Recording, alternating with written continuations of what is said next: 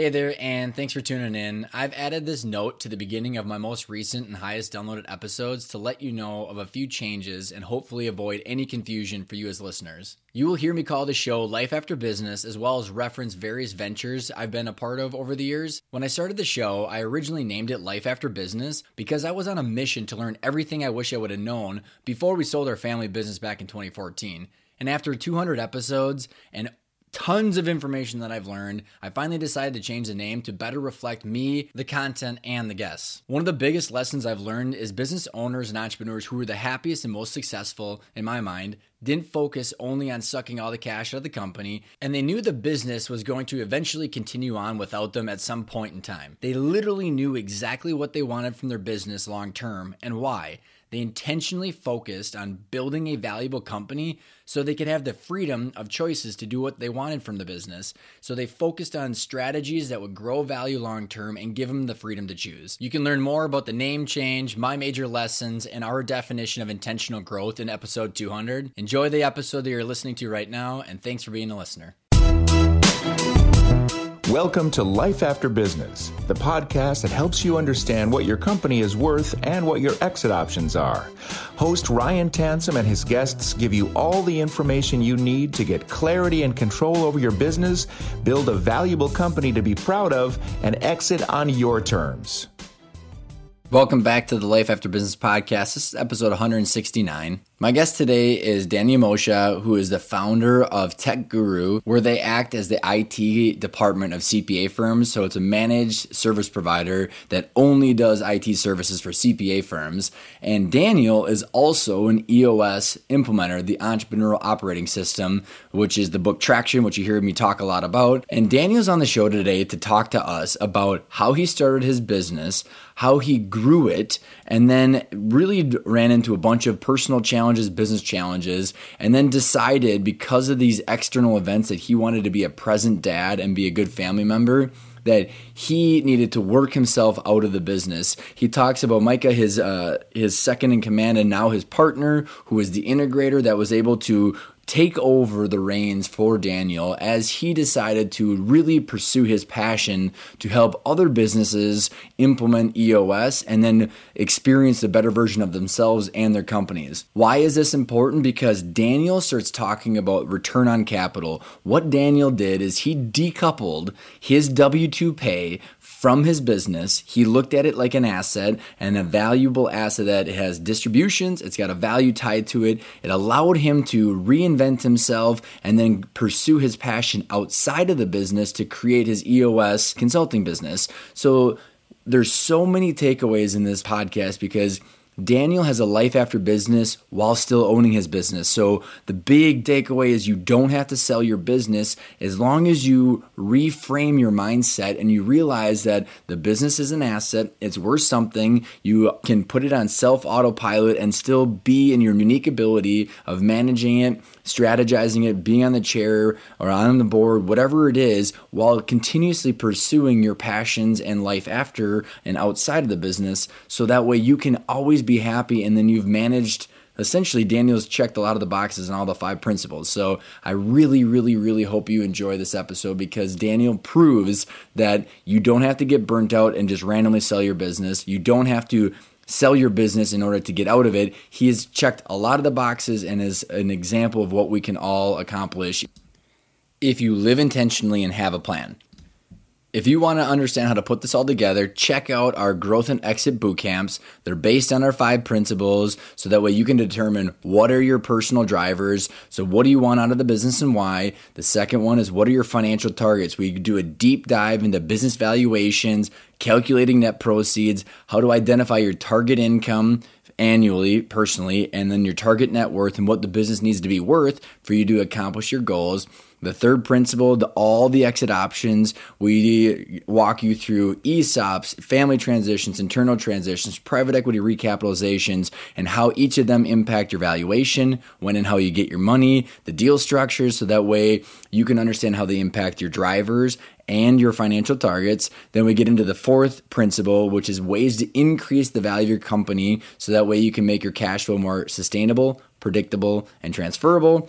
Then we help you analyze team of advisors so that way you hire the right M&A attorney, CPA, wealth manager, insurance provider, banker, real estate provider, any of these people that can help you optimize your plan. It's 2 days, it's 5000 bucks and it's a crash course so you understand the whole world of M&A so you can either go get a life like Daniel has so you can keep your company knowing that you have the ability to pull the trigger whenever you want or you have the ability to put a plan in place and intentionally go get what you want. Check out the links in the show notes. And if you have questions about the two days and the agenda, feel free to reach out to me on my LinkedIn or my email at rtansom at arkona.io. With that being said, enjoy my interview with Daniel. Sponsored by Arkona's Growth and Exit Boot Camps. Three days jam packed with material on the five growth and exit principles and the world of mergers and acquisitions you'll walk away knowing exactly what steps to take to get your target valuation and your best exit option. Three days at Arkona's boot camp will give you the clarity to control the rest of the journey. Danny, how are you doing today? Awesome. Thank you very much for having me. How are you? Good. Good. I'm excited to have you on the show. Local, uh, local business owner and entrepreneur here in the Twin Cities, and you and I have uh, known a lot of the same people over the years. And uh, I'm excited to have you on the show because you have taken a different avenue to this life after business concept of growing and having freedom from your business. Some people think that's totally offloading the company or you know having to completely uh, pull the ripcord like the last person I interviewed. You completely different, and um, we're going to be getting into how you've been living intentionally over the years. And so the people that you know, the listeners that are not familiar with your story, let's you know, let's start like how did, did you decide to become an entrepreneur? Was it intentional or was it kind of a set of circumstances? Let's bring us back to like how how it all started. Thank you. No certainly was not not intentional. Found that i liked uh, helping people with their computers. I like playing with computers.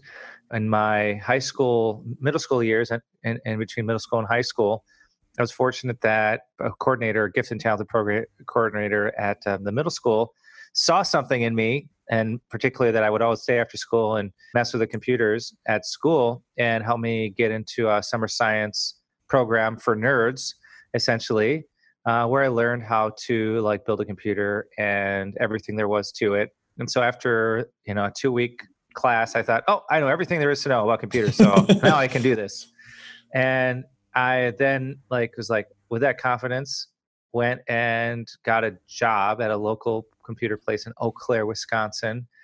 And through a lot of persistence and follow up and dialing up to my Juno email account to uh, send emails and stuff, I finally got a job there and I worked there throughout high school where I really learned a lot about computers.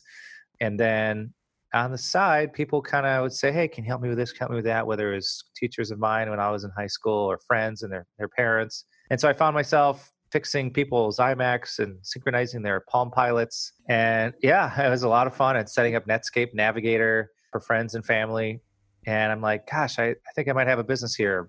People keep giving me money to do do something. It seems like that might be it. So then I uh, decided to make the move to go to the big big city to the University of Minnesota and the business school. And I figure, oh well, that was into my technology little consulting thing, but I still kept my clients in Eau Claire and I'd drive back on the weekends and help them out with their computers and their businesses and their homes. And uh, then I started getting like connected and referrals to people in the Twin Cities, Minneapolis and St. Paul, that needed help with their computers too. So one thing led to another, and I'm sitting in my dorm room freshman year of college, university, thinking to myself, my gosh, I think that I need I should set up a business. It doesn't feel right to like like just be making money and have me people pay me and not have like a business set up. So I stayed up super late, found a name and a domain name, and I had no idea what I was doing, but I registered with the Secretary of State of Minnesota. And on March 30th, 2004, thus began my official entrepreneurial career. That's in which I I love because when I because I'm familiar with your industry because um, that was part of my past as well. And as we kind of go through this, I mean, where you started was way before the kind of the the inception of managed IT services as right. it is today. And so as we're kind of going through this, Daniel, you know, maybe we can do a hop, skip, and a jump, kind of explain what you're doing today, because then they'll get some context. And we kind of go back because I'm super interested in the journey that you've gone from growing and then decoupling yourself financially and also from the management roles and responsibility from the business while keeping it and then kind of going through this but in in the middle of all that too you also transition your business model and niched in too. So there's a lot that i would love to unpack here. So maybe just kind of give the broad brushstroke and then we can kind of take it in chunks. Right on. Yeah so uh, today tech guru's it department for accounting firms nationwide.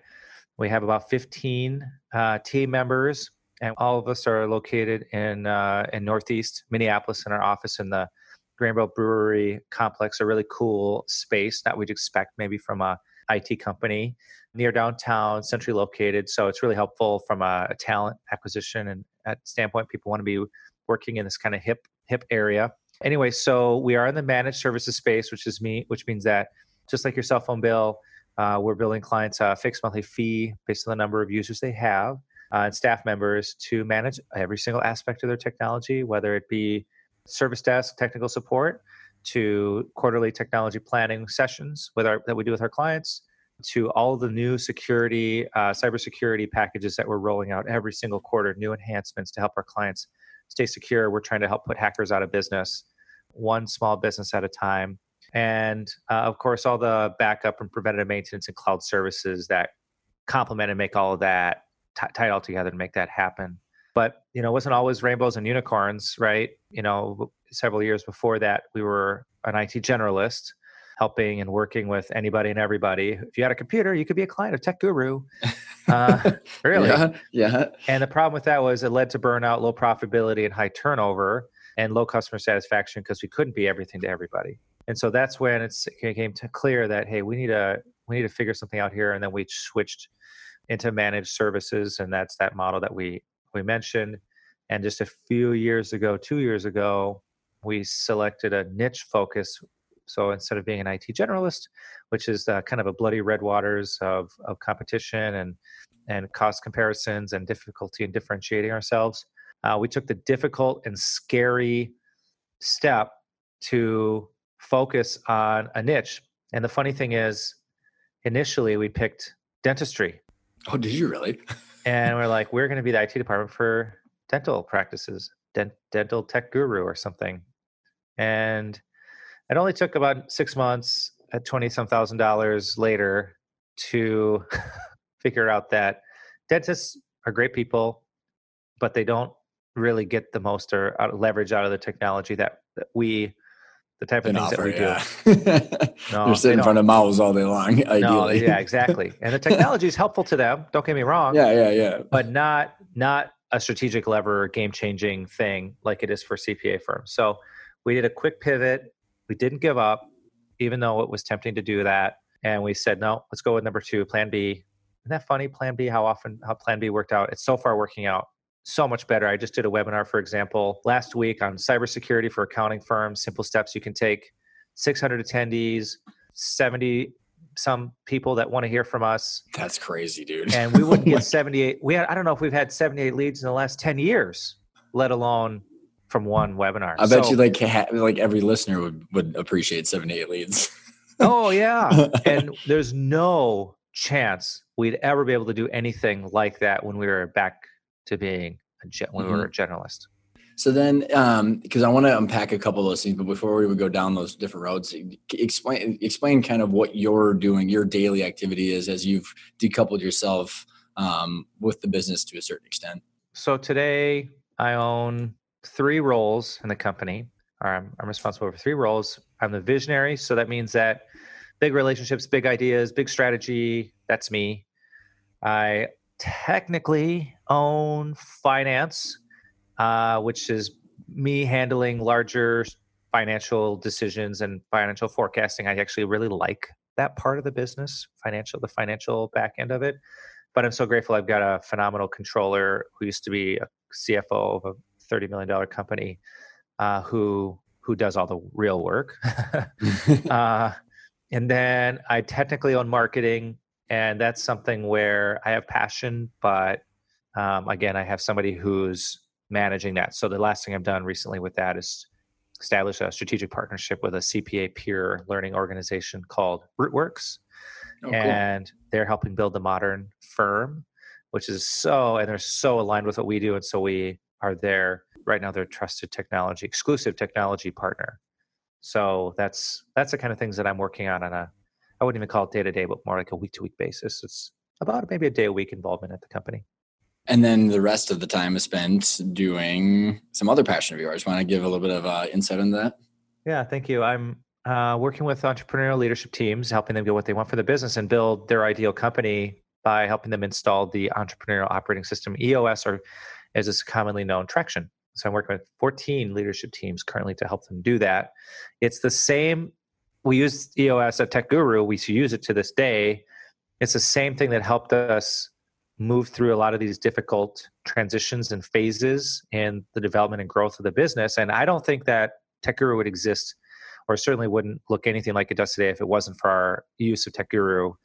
And it's thanks to EOS that I essentially worked myself out of a job. It allowed me to continue to stay involved with Tech Guru, make it a self, essentially a self-managing company, which is a, a term that is used in Dan Sullivan's strategic coach methodology, uh, and made it so that it's it's helping.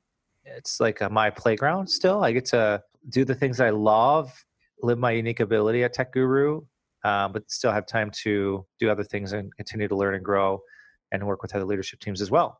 So, which I, the, what I find very interesting about your story that um, when we can kind of dive into one of the, any of these different topics that I think um, will be beneficial to the listeners is that you know, Dan, Daniel, the the ability for owners to realize that they don't have to be their business and that's financially and emotionally that's a, the common themes that i bring up on the on the show with a lot of the listeners um, and and the guests is like you know it's like this terrifying like in the eos world once you become the visionary you just kind of like meddle and stuff and it, I, I, think a lot of entrepreneurs don't look above and beyond to understanding right. how they can reinvent their own life so maybe we kind of let's take that personal journey because i like and then i want to make sure that we come back to how you helped reinvent the business and did, did it operationally too because i think that's also a big challenge and how people can operationally get themselves out which you've got a lot of experience in and then also um, from the financial perspective doing this. But like from you personally what allowed yourself to kind of go through this? Because i mean so many people have this anxiety of once i get there they almost hit this like glass ceiling of themselves and then they go backwards to mm-hmm. become get more affirmation and you know being the firefighter or solving unique problems so like what, what led you to to going down this route well, it wasn't. I'm going to just share with you. You know, I mean, it was not like intentional, right? It was, it was almost out of necessity. So, I mean, I'd known before I'd had kids. I'd kind of, I'd, I've always wanted to be a dad, and I have two beautiful six. I have a sixteen-year-old, two boys, six and eight year olds. I always knew I want to be a dad, but I kind of like made this little promise to myself. I don't want to be crawling under desks, and I want to be able to be home for dinner and be a present dad so that kind of for that was the purpose or vision and that's when when there's this external purpose or vision it's when i feel it works best when you have a real reason that you want to get out of the business more mm-hmm. and so you know what? My kids were born and i was still crawling under desks but i was certainly home for dinner. I wasn't doing the late night server replacements and, and overnight over weekend stuff that i i had had to do previously. And then within a couple of years i was able to really get myself out from under desks you know like literally. yeah literally. I mean, that's what we do. We set up computers and I, and I love doing that stuff don't get me wrong but it just wasn't compatible with the life that i wanted to have with my family uh, and i wanted to build a team that could do those things help them create openings for them so that they could learn and grow and then i could move on to some other things that i you know found ex- it's more exciting and to help me also develop and grow. Because at a certain point, you know, I get bored too. I'm the typical ADD entrepreneur and can't do the same thing for too long. Um, and frankly, that's why I love technology. It works so well for me because it does right. change massively in really a short amount of time. So uh, it started with that that kind of commitment to be at home. So that means, well, I need to build a team. I need to, we need to create some structure. Uh, we need to have roles and responsibilities. And then the next kind of milestone turning point was having our weekly lunch, my now business partner and I, Micah, at Smashburger. No, what's the place that has the French fries or the peanuts? Not Smashburger. They have the peanuts. Anyhow, Wild, Wild Bills. no, I can't remember the name. they got a big bucket, a big fifty-five gallon. Yeah, the boxes of peanuts everywhere. Anyway, we were having uh, having lunch, having our weekly meeting, and he said, "Dan, here's the thing. Love you. You're great, but we're stepping on each other's toes a lot. And there's no clear structure about who's doing what. And by the time that you get involved with something, we've already already fixed it, and you just kind of make a mess of it. So could you just and all due love and respect, step off and let me run the operations of the company?" Well, after I stopped crying, I was just gonna say, how'd that make you feel? yeah. after I after I was done crying about that, I said, "Okay." Well, I was it was not sad. I mean, it was both sad, but also kind of like I was very happy. I was happy, right, that I had somebody here, Micah, who's like stepping up and saying, "Hey, I want to I want to take a whack at this." He said, "You go do sales. I'm going to handle operations." And I said, "Wow, I think I'm okay with that. Let's give it a try." And so that took a lot of courage and it was a very difficult conversation, difficult transition. And ultimately, I, I gave it to him, and it wasn't perfect. He made mistakes. We, you know, made it that cost cost money here and there, but ultimately, I stayed out of it, which is the hardest thing to do, and let him learn and grow. And today, to this day, he he's been a phenomenal operations leader, and then he has since delegated and elevated out of that role into the role of, into more of his time spent in the role of integrator than he's actually taken over sales.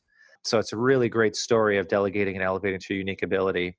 And so he took what I had worked on in operations and cleaned it up and simplified it, made it work so much better, created role and structure. Back then we only had maybe five or six employees.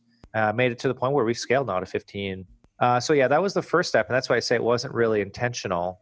And then I, uh, the other unintentional change was when I went through a divorce, and I needed, I just needed time to work on the divorce. It's a lot of paperwork, a lot of work, and it's deep. It's extremely emotionally straining, and I just needed time to work on myself. And so I'm so grateful that everything kind of more or less lined up. That, and this is about five years ago, that I could. I took essentially a forced sabbatical for my own well-being and my family. What my family needed me to be doing, but I said I need to stop working right now. And so, as difficult as it was, my business partner Micah, he supported me in this, and he took everything over, and I was able to focus on my myself and my family, and and moving through this, uh, you know, this extremely difficult uh, phase in my life. And then I took six took six full months off, and there's oh, wow. a great way to know if your business can work without you is to take some time off and not be involved. And I really I was completely disconnected from it and the business continued to grow in my absence, which is kind of cool. So yeah, not really intentional. But then I went back to him for these six months, and he said, "Hey," I said, "Hey, Mike, okay, I'm ready to come back and do something for the company." And he said, "Well, we're good." Is he? Was he uh, partners with you at this point? Do you know? Good question. So for I don't know how long, long time ago, we had this phantom stock arrangement, and then that worked great. It was it vested over many years, and it got to the point where it's fully vested. And then we just came to the point where I said, you know what, I'm ready. We're ready. Let's just make this a real. Let's just let's just be partners. Uh, and we made that phantom stock thing go away and turned into a real real stock. And so he formally became my my business partner um, around around that three four year mark. Yeah, around that time. Uh, after definitely after my divorce, uh, we we made that change. Mm-hmm. So, um, what I find awesome about this story, and for the listeners that are out there that can see that, like, because the challenges that I've come across in my own experience with Daniel, and I know a lot of people in our peer groups that we're in, is like that number two, that Micah. Mm-hmm. You know, I mean, that's crazy the, the level of trust and the level of transparency that you guys had, right? I mean, because like I think, I mean, if you think about the opposite how end of that, or the different choose your own adventure story is Micah gets all upset that he's you know making you a bunch of money and he sabotages everything, right? I mean, like mm-hmm. that's worst case scenario, but like how to balance and delegate. Uh, the delicate situation between whose cash flow is it, whose ownership is it? I mean, all that stuff. I mean, any rough patches or any advice that you have about how you get how you guys went through that that uh, line of communication? You know, I'd always we'd had conversations about compensation and making it fair. I always was like, oh well, this will just be the last time we ever have to talk about this. And it's going to be set forever. Well, nope. uh, you know, compensation is an ongoing and evolving thing, and we've made changes to it, significant changes to it, even as recent as six months ago. You know, I'm not full time in the business, so he makes he has a higher salary than I do, and I'm right. okay with that, right?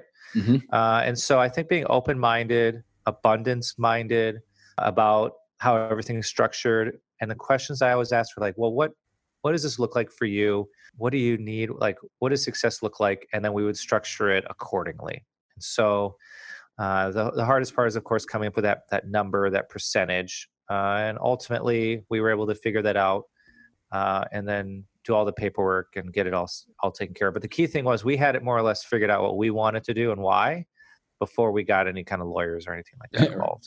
Bingo. and then you know what, what I you, you bring up a, a interesting point about him having a higher salary because like I I think about the clients that I work with and one of the biggest I don't know if misconceptions is the right word or maybe confusions the difference between ownership and W two pay. Mm-hmm. Ownership versus management r- r- roles and responsibilities where people can get compensated you know less for doing whatever role they're in but still own the business mm-hmm. and you know that like when i think about what you were doing with with micah and these these i, I call them like a it's like a pivotal point in a business around that you guys have surpassed of when the business is no longer just a piggy bank for the owner to live their lifestyle where they're taking sal- you know maybe an inflated salary inflated rent distributions and you, you know sucking it dry right? Versus looking at it like a bigger picture where you're saying okay i understand what this is worth or uh, like what my ultimate goal is and how this fits in. I mean did you kind of run into some stumbling blocks along the way as you were kind of saying okay like it is okay like you if you understand what i'm maybe the, i do thoughts, yeah. like how did you reframe that thought process? Was it over time? Like how did you start looking at that differently I kind of mentally considered Mike uh, an owner, and he'd always had an owner mindset uh, for quite for quite some time. And yeah, you know, sure, we, you know, I made distributions when I needed to make distributions, and it was around the time that we made him partner that I we both changed our mindset of the business to, of course, be designed to help us live our ideal lives and help our people and our company live their ideal lives as well. Uh, but then we also kind of thought of it as an investment as well. So, like, we are investors in this company. That's kind of how we think about it. And yeah, we happen to be also employees of this company. But we draw a pretty distinct delineation between those two separate roles as investors in Tech Guru and as employees of Tech Guru. So, as employees, we have to follow the rules as long with everybody else. Like, I have to, I like wearing shorts during the summer, but we don't have it. We we don't wear shorts in our office. That's just the one thing we do. Like we're we're pretty easygoing, but that's like one rule that we have. Like I can be fired from my role. He, Micah can be fired from his role. So those are key things that we we make sure that we delineate, and then that as owners and investors, we're on the same page and providing a clear guidance to the leadership team, which of course is easy because we happen to be on be two thirds of the leadership team of the company but providing, but it may not always be that way, right? But as investors, providing clear guidance and expectations to the leadership team on where where this we'd like this company to go. And I think that this degree of financial maturity came from just having some good advisors in our in our lives particularly like greg crabtree who's a thought leader around small business and finance and accounting and we uh, have subscribed to his concepts of every investment that we make in Tech Guru, we, we're looking to maximize return on invested capital and at least make our, our money back within a year and then have positive return, you know, within two years, right? And so but together, Micah and I make make our decisions using that that frame of mind. But I'll just tell everybody here, like I still like to have my own thing and not have to talk to anybody. So my EOS practice I set up separately, so I can just do my own thing. And like I still like want to own something, just be it that I just own, right? Yeah. In my marriage, I have to I have my spouse I answer to. In Tech Guru, I have my work depending spouse. on the day. Well, your work spouse. It is what it is. For husband, Micah, that we have to be on the same page about things. But in this my my EOS practice, I can just do my thing, and you know I mean. So I like, get it. I still have an outlet for that that need that desire to just be able to have something that oh you know what i'm going to set up a uh, this thing okay, I'm going to set this up and I can just do it. I love it. I love it. Well, I think it's that makes sense. So like, oh my God, does it ever? yeah. like, yeah, like, you know, if I'm going to see to pull the money over here and just do this, I don't, I just don't, I just want to do it. That's my yeah. rationale. yeah.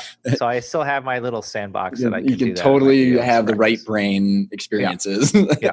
yeah. So, but there's, I, uh, can I just say one thing? Yeah. Yeah. But it's been, but it's so, it's so worthwhile to have a business partner and that business and I'm much I'm so happy to have him and it's worth it to be working with him and to get on the same page because the things that we can do when we put our heads together and work together are so much greater than either of, of us trying to do it all by ourselves.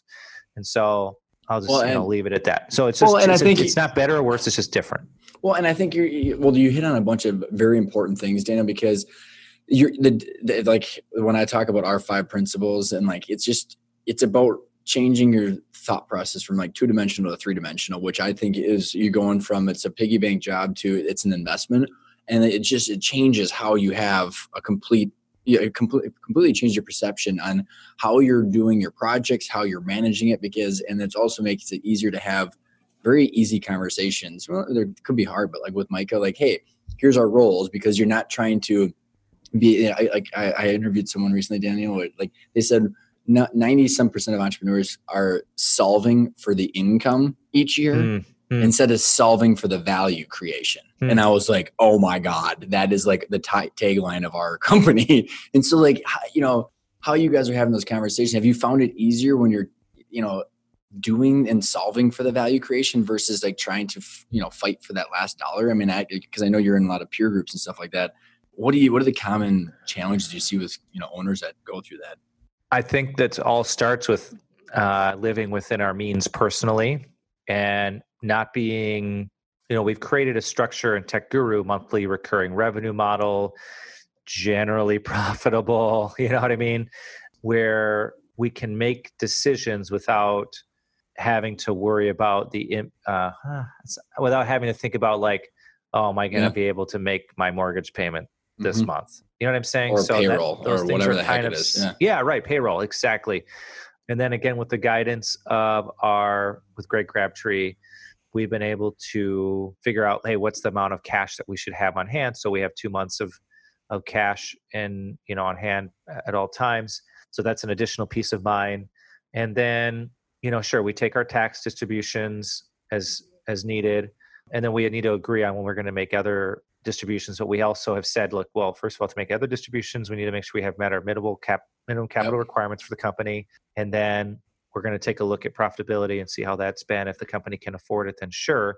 But otherwise, both of us live off of our need to live off of our salaries, and so then we're not we're not in a situation where we're pressured to take uh, with with with an exception here and there of sure, you know, Micah bought bought a house, right? So we we made arrangements to make sure that that could happen which um, which is like it's normal stuff, but like it's about yeah. accounting for, like you said, yeah, right? I mean, we're planning on it. Because I think about like when we're when we're working with our clients, and like you when you normalize your EBITDA and understand what your cash flow looks like, these are all explain you know very easily explained stuff because you're tracking yeah. it, right? You're not yes. just it's not just this lumpy, convoluted mess of no. personal and business. And like I, I see this on the upwards of seventy some million dollar companies. So it's not like I don't think size um, you know discriminates on far as like how oh. people manage this stuff. How can you explain Daniel about you know I've had a lot of I've had Mike Paton on the show. It's been a couple years, but like you know I've, I talk a lot about EOS and how EOS can help integrate a lot of our five principles. Explain your like how you came across EOS and what that did because I think in in towards helping you elevate and delegate and then how because you know some context behind that. I think that's an easy way once you have differentiated the, the investment from the w2 how you can use this system to be able to just really decouple yourself and continue to grow. So explain your experience with that and why you decided to, to double down with the practice. All right. So before eos it was going something like this. I'd come back from a conference. I'd tell everybody to stop what they're doing. We're going to do it a totally different way now. And this would happen about every other month and then we had burnout, we had turnover, the company was not profitable, and people like it was just complete chaos, right?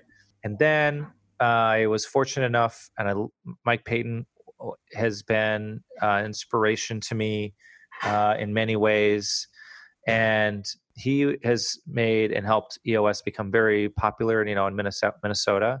Uh, and so much popular, so, so popular that I learned about it through my involvement with an entrepreneurial peer organization called EO, mm-hmm. uh, Entrepreneurs Organization. Anyhow, and it's through that organization I learned about EOS when I was on a board meeting, and Paton, Mike Paton, everybody just calls him Paton, was facilitating quarterly planning, and it blew my mind. And I thought to myself, I have never been in a more productive meeting where things got done. People knew what they were going to do from here on forward, and I said, we have to do this at Tech Guru.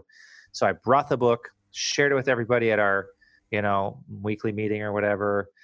And then I had the biggest simultaneous eye roll you've ever seen from everybody. another yep. another thing, yep. Daniel. Thank you very much. Yeah. And they're like, well, we just have to wait them out. This be another month or so. well, that fateful day, uh, what was so cool about it is we got it, we got level 10 meetings up and running. So we started having productive meetings and clarity around roles people knew what they were doing. I got the vision out of my head and onto a piece of paper called the Vision Traction Organizer. And then something magical happened without even talking to me. And I'd mentioned around this that, that Micah had taken over operations. Without even talking to me, he started running operations level 10 format and started doing accountability chart and creating roles and structure in that org- in that part of our team. And I was like blown away. I'm like, wow, you really believe in this. So we're still using the system to this day. It's still helping us get things done and build an ideal company. And it's one of the reasons that we attract and retain so many people. And we have people that have been with our company over seven years now.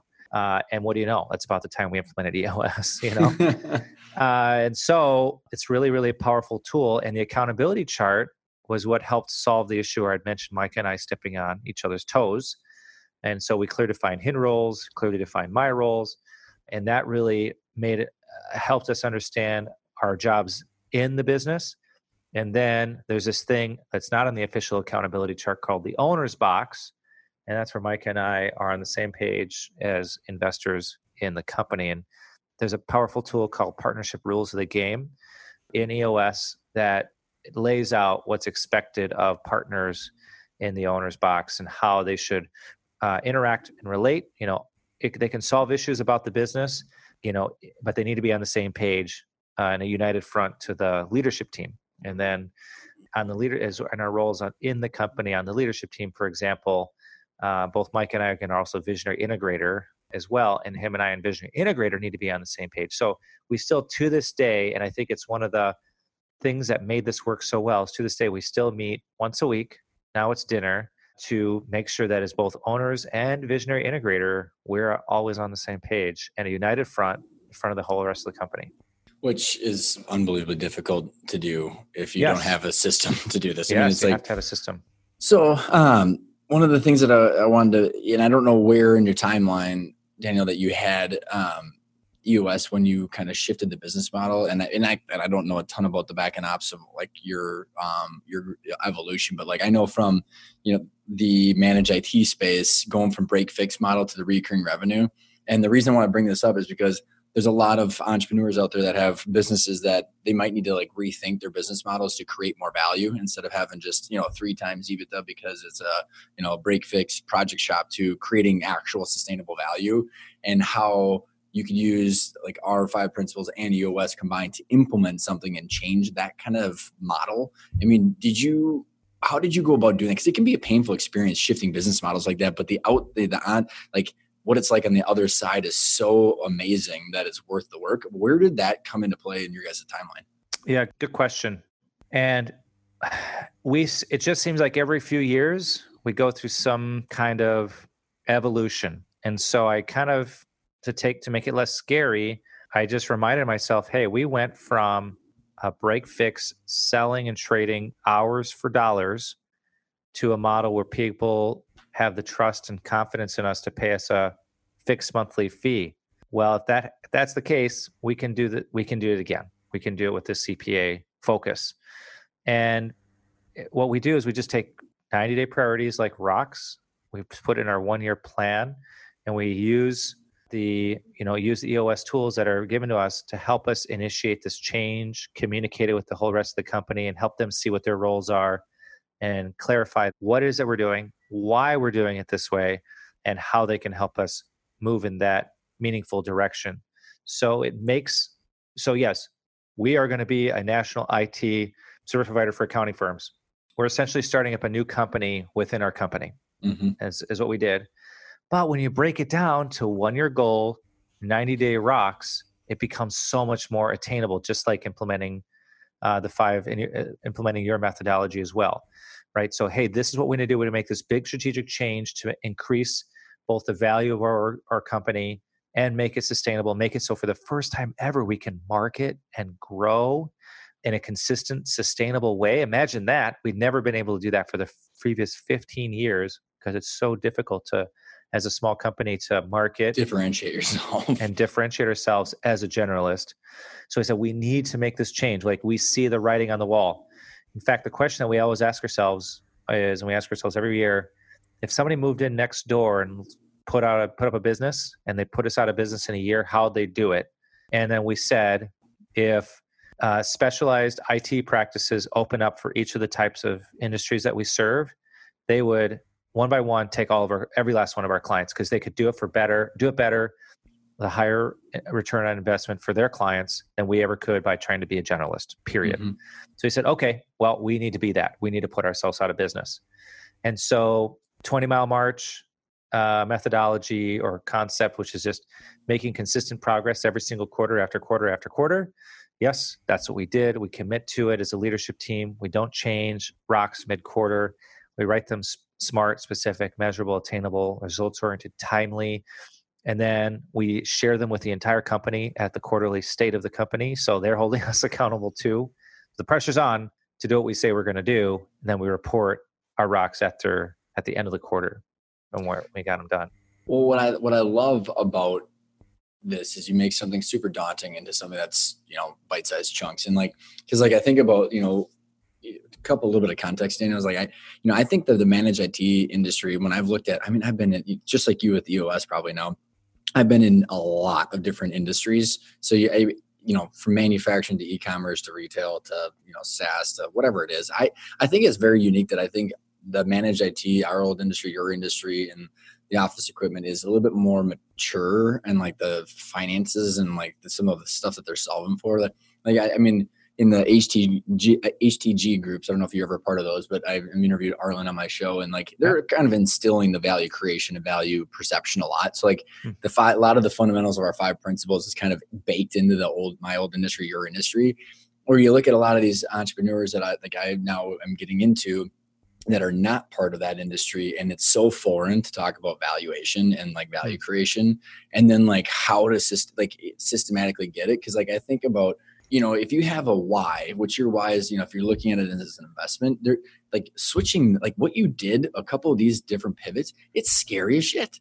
And like yeah, but if you have a if you have a reason to do it and you know that there's going to be a financial and a business upside to it it makes it easier and you know how you're going to implement it. I mean i just I find it so interesting of how paralyzed people can be without understanding where they're going and how to get there. I mean, like, what are some of the takeaways that you've seen as you've been, you know, working with other companies that you know that the owner has an idea where they want to go, but how, how what are the things that they're doing to make that not as terrifying to to to get go towards? Yeah, I'll share with you the moment of like terror happened a few months ago when we realized that we are no longer getting any leads from non CPA firms. So this really needs to work. but it was 78 today. Come on. no, no, non CPA firms. So yeah, but, but, but, like, but, you got 78 from CPA but now firms. we have to deliver. Yeah. Now yeah, we yeah. have to show and prove that we can really deliver and do this. And yeah, we've got, we closed two new CPA firms last week as clients. So, but now we have to deliver and prove it. Right. Mm-hmm. Um, but yes, it's great. The leads are coming in uh, now the pressure's on because uh, especially in this industry, they talk, man. They share and they right. they talk to each other. So, and I'm confident, and we are already delivering tremendous value. But that said, yes, I do see where there's a wake up call, and they realize, boy, what's gotten us where we're here. You know, they're saying that what's gotten us here is not going to get us where we want to go. We need to evolve and change. And so it just always just starts with one somebody taking one small step, like evaluate or look into XYZ initiative or look into this thing. Or maybe we need to stop doing something that we're doing.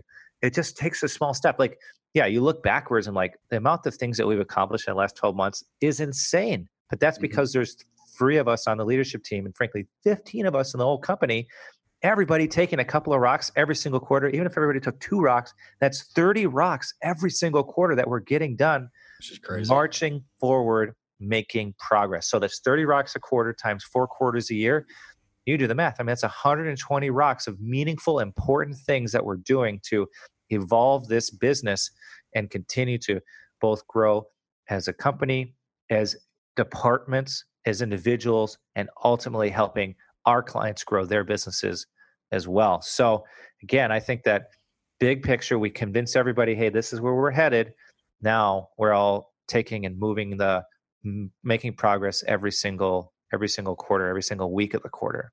Well, I think what EOS does too, not only just actually makes the execution become part of the fabric of the culture, but you like to be an entrepreneur, you have to be able to think. You have to be an entrepreneur. It can take some time. Go, should we dive down or double down in the CPA niche? You know what I mean? Like, yeah. if you don't have the time to think, there's no way That's you're right. gonna wake. You're gonna wake up one day. That's a great point.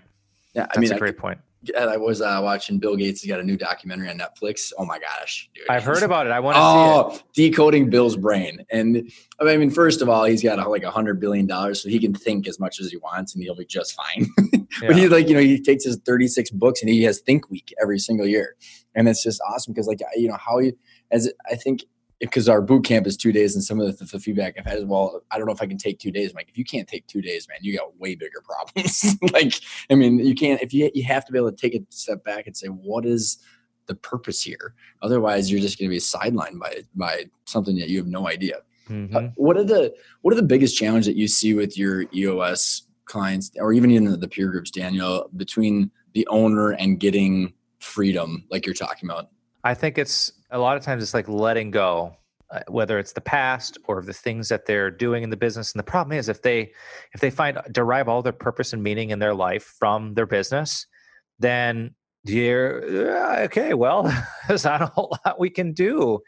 But if they can find and get involved with other things that are uh, deeply fulfilling and meaningful, like maybe for me, I think it's going to be youth entrepreneurship I also love flying. I'm really involved with my kids' school. Like I have other things that I find deeply mm-hmm. meaningful. Mm-hmm. Uh, that you know that Tech Guru's growth is helping me uh, in, invest time, energy into these and money into these other areas of my life. And so I think the key thing is there has to be some some reason, something else that you're looking to do or accomplish in your life and then your business can help you get there so that when you you have a reason to delegate and elevate out of those things in your business that aren't truly you know helping you get you know kind of get a the company where you want it to go and help you b get where where you want to go so i think it's That's letting go point. of those roles uh, letting go of control allowing others in the organization we call it creating the opening rise up and help them lead and manage within the organization is probably the hardest part. It's a hundred percent mental game. And I help every last one of my clients. I'm helping them do all of this every single time I'm meeting with them. So what are the, and dude, ditto on all that stuff. And like, I mean, you're right. It's letting, letting go, releasing control, all like the purpose and meaning. I mean, you just like, you pretty much gave the commercial for the podcast. and uh-huh. like, well, I mean, it's life after. I mean, because it, it, is, right. a, it is emotional. I mean, I've had people that have, you know, made insane amounts of money on the show that are miserable because they didn't right stuff. I mean, like insane amounts of money, and they're just yeah. like you know crying on the show or afterwards. You hear these stories, and what it you know you you obviously have, are a very intentional individual. Um, what are are there tools that you? I mean, honestly, for all the clients and listeners, like what what are ways to explore what else, how to find your purpose and meaning outside of the business? Yeah, great, great question. So I use the EOS Personal Plan, it's called. Uh, it's a free download, I believe, from their website. And it's a two page plan for me and my family uh, with our our core values, our purpose, thing, our passions, our bucket list, and then uh, a picture of what it looks like three years from now, one year goals, and then of course my own quarterly, you know, quarterly rocks for myself personally. So that's a tool that I use. And then I just am constantly exposing uh, or being exposed to like new learning and growth opportunities as well. I just, for example, was at Strategic Coach for two days in Toronto, learning new ways, meeting new people, getting inspired by others. So getting out of town, going to conferences and meeting other entrepreneurs has been really, really inspiring to me. Uh, and then reading other reading books about whether it's entrepreneurship or or whatever, and just getting kind of being involved in in my community. Recently, I I just went out of my comfort zone, and despite having no understanding of anything football related, I helped coach my son's um, like football you. team. Right, so putting myself in different uh, situations where I'm going to have an opportunity to learn and grow allows me to be inspired. Add so in Toronto, I literally added like five things to my three-year picture on my personal plan just by being inspired by the things and I was learning and, and people I was talking to.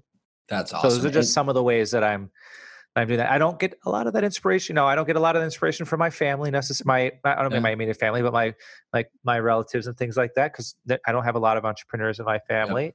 So I really look for that in other places, whether it's like I said, conferences, um, entrepreneurial peer groups. Hear about really cool things that people are doing, and I'm like, hey, that sounds cool. Maybe, maybe I, you know, Gino Wickman is writing this book called Entrepreneurial Leap.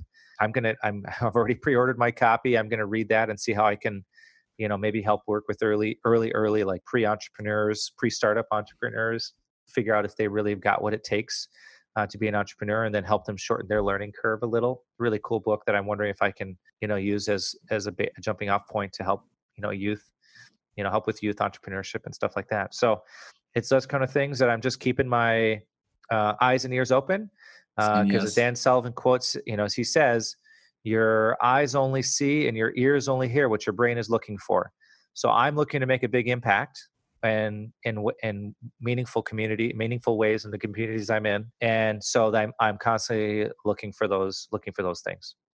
Well which you're you're focused on it right? Like i just i think summing up that you're very intentional is is a pretty good adjective. But you know also what you were you were talking about this uh, entrepreneur time frame and i'll let you explain it but what i think is that someone that is in this position that owns a company that is looking for a way to explore what life can be like outside of the day-to-day affirmation of the company and i'm, I'm talking like you know i got people that are our clients and of ours that are you know in their 60s and they've never done never known anything besides the business and so this right. is like hard for them you know you're not sure. you're not on the younger end of the spectrum like, oh i got lots of time so it's like it's immediate but maybe i think they could take a designated time to say yes to random stuff like you just mentioned but so why don't you explain the entrepreneur time time frame i think it's pretty cool it's a uh, it's a strategic coach concept called the entrepreneurial time system, and you can you can you can check it out on their website.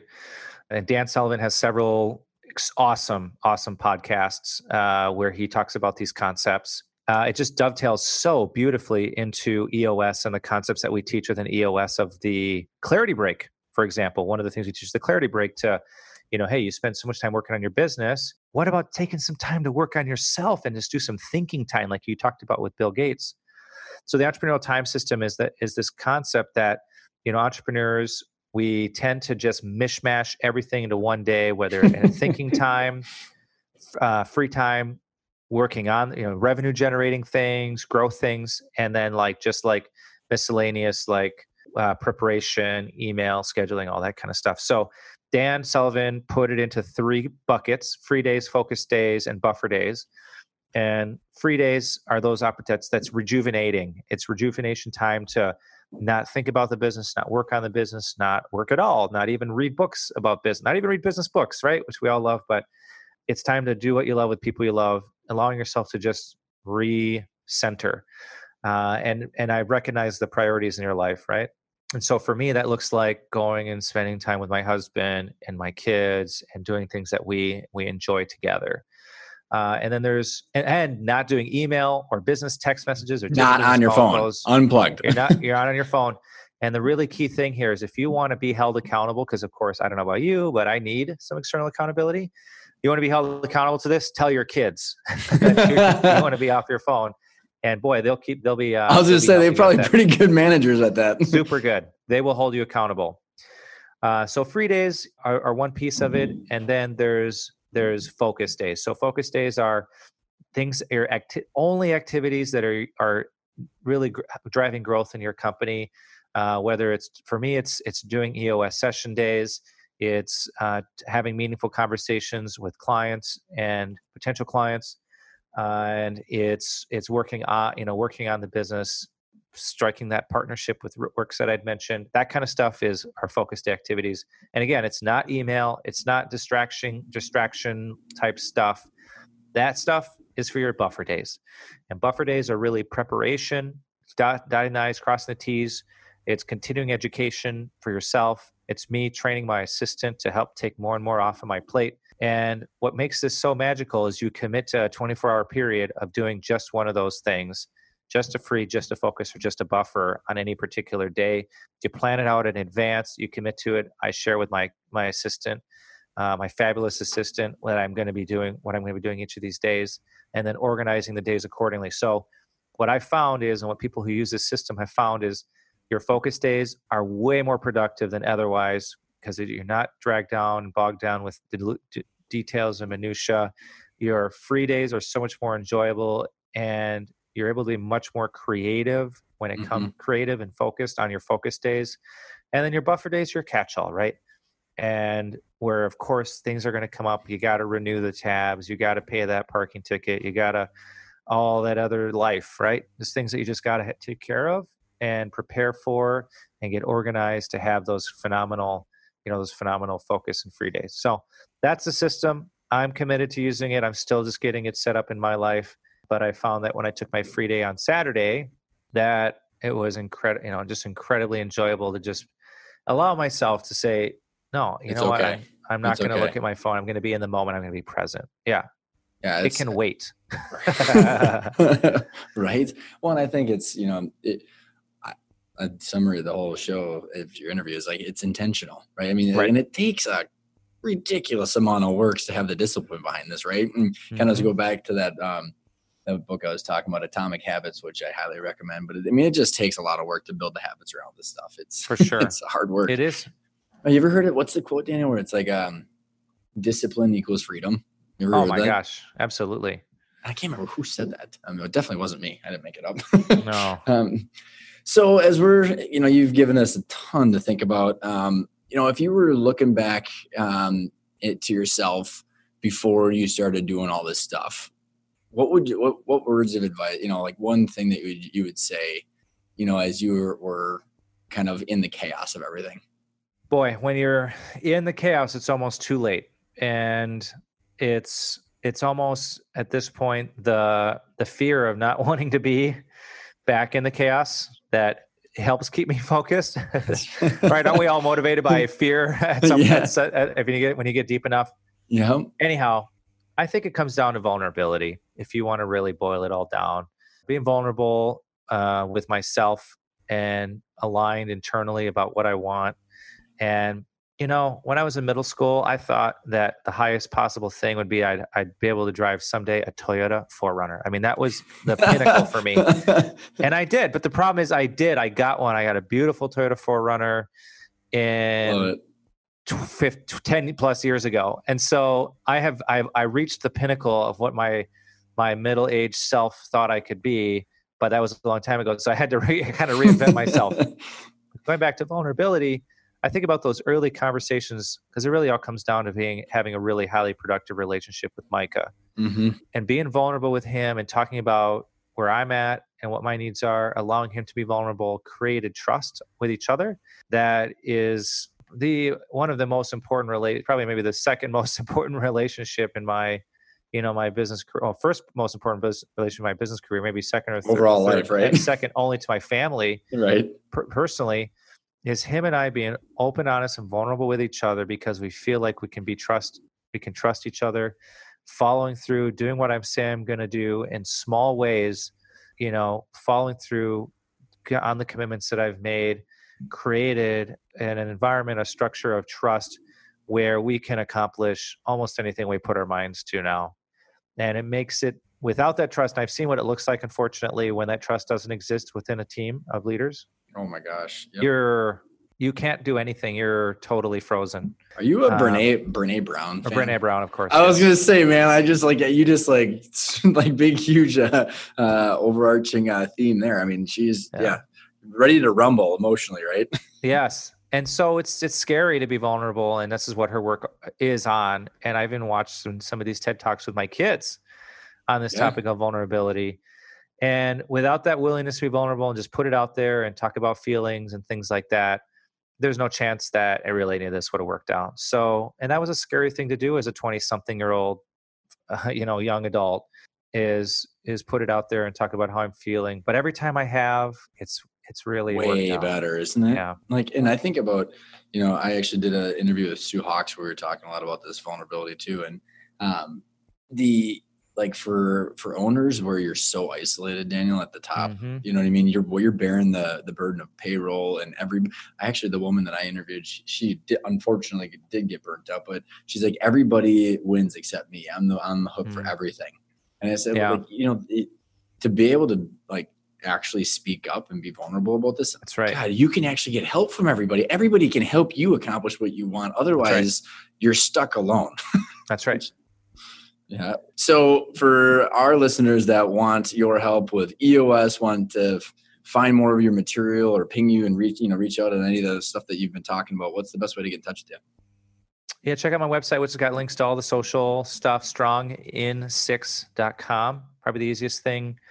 And then Facebook, uh, you can just search for my name on Facebook, follow me there. Uh, probably the best ways to get a hold of me, and then uh, learn more about Tech Guru and the really cool things we're doing to help modernize the uh, the CPA firms out there at TechGuruIT.com. Daniel, it's been a blast, man. Thanks so much for coming on the show. Yeah, thank you for having me. My pleasure. I hope you enjoyed that interview with Daniel. I really had a blast with him because he does things with intention and he goes and gets it. Yeah, he went through a changing point and an inflection point with his business when he realized that he had to get out of it. But instead of doing the knee jerk move that I hear all the time on the podcast or throughout our clients or the people that have come through our boot camps is that when you become burnt out, it's amazing how you just want to get out of the business and it's not the right time to do it because everybody else can harvest the value that you did not harvest yourself because you want it out. And Daniel did the right things. He implemented EOS. He had hard conversations with his now partner and he was able to decouple ownership from management. He was able to put a plan in place. He's now monitoring and measuring capital and a return on capital because of his business while doing what he loves outside the company.